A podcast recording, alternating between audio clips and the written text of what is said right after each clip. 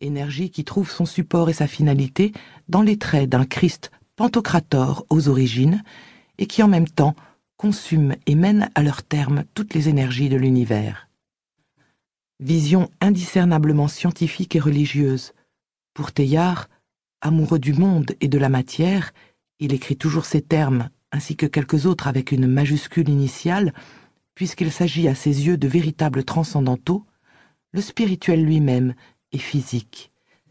Il est en fait, dans le réel, la seule réalité qui vaille.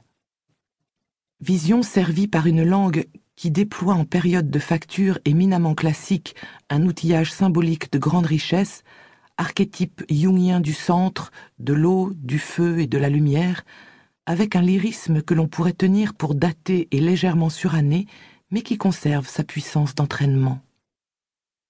C'est sur le dessin de cette fresque que se détachent les propos sur la souffrance contenus dans les pages qui suivent. Ils sont tirés de l'ensemble de son œuvre, l'énergie humaine, le milieu divin, genèse d'une pensée, science et Christ, entre autres, mais aussi, et de façon fort large, de sa correspondance, surtout de celle qui date du temps où, pendant la Grande Guerre de 1914 qu'il vécut en qualité de brancardier sur le front, il connut les larmes et le sang. Quelle fut son attitude face à ce qu'il appelle le côté décidément négatif de nos existences, celui où notre regard, aussi loin qu'il cherche, ne discerne plus aucun résultat heureux, aucune terminaison solide à ce qui nous arrive point de résignation passive et veule, mais d'abord une volonté de lutte.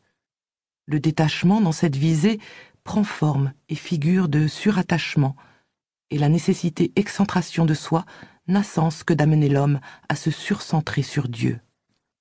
Affirmation générale que Teilhard, à sa manière accoutumée, assoit en disposant les étapes d'une analyse qui se veut, à ses yeux, de pleine rigueur. Au point de départ, une vision du mal et de la souffrance que l'on pourrait dire physicienne, avec, à la clé, reconnaissance de son caractère inéluctable et naturel. Plus l'humanité se raffine et se complique, plus les chances de désordre se multiplient et leur gravité s'accentue. Car on n'élève pas une montagne sans créer des abîmes, et toute énergie est également puissance pour le bien et pour le mal. À ce premier niveau, la souffrance apparaît presque comme la contrepartie nécessaire d'un bien de plus vaste portée. En elle s'exprimerait la dure loi de la création, soumise à la dispersion du multiple et devant tendre à l'instauration d'une unité amoureuse. Gestation, croissance, le monde se construit. Il y a une affaire en train dans l'univers. L'homme et toute chose sont promis à un remaniement organique complet, et cela ne peut se faire sans que soient distendues douloureusement les capacités d'accueil, corporelles et spirituelles, qui sont le lot des humains. Souffrance de croissance, mais aussi puissance de diminution. Teilhard rassemble ces dernières sous le terme de passivité. Face à elle, la première réaction qui est aussi celle d'un Dieu affronté autant que l'homme lui-même à cette dure loi du devenir, doit être de lutter et d'opposer une résistance au mal, à cette imparfaite organisation du multiple en l'homme et autour de l'homme.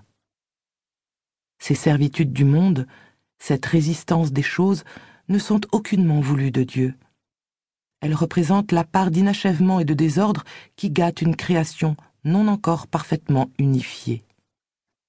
À ce titre, elles déplaisent à Dieu. Et Dieu, dans un premier temps, lutte avec nous et en nous contre elles. Un jour, il en triomphera. Jusqu'ici, rien que de fort classique, et Teilhard peut être mobilisé sous la bannière de ceux qui s'engagent à l'extrême pour que cessent les souffrances qui accablent l'humanité.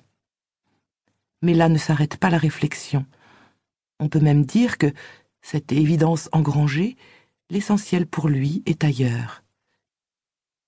Il tient dans la capacité qu'a le croyant d'inverser le cours des choses, de convertir le mal et de faire sortir un bien de la détresse sans nom qui d'aventure s'abat sur l'homme, et qui aboutira pour chacun à la dissolution de son être physique, à la victoire apparente en lui des forces de dispersion.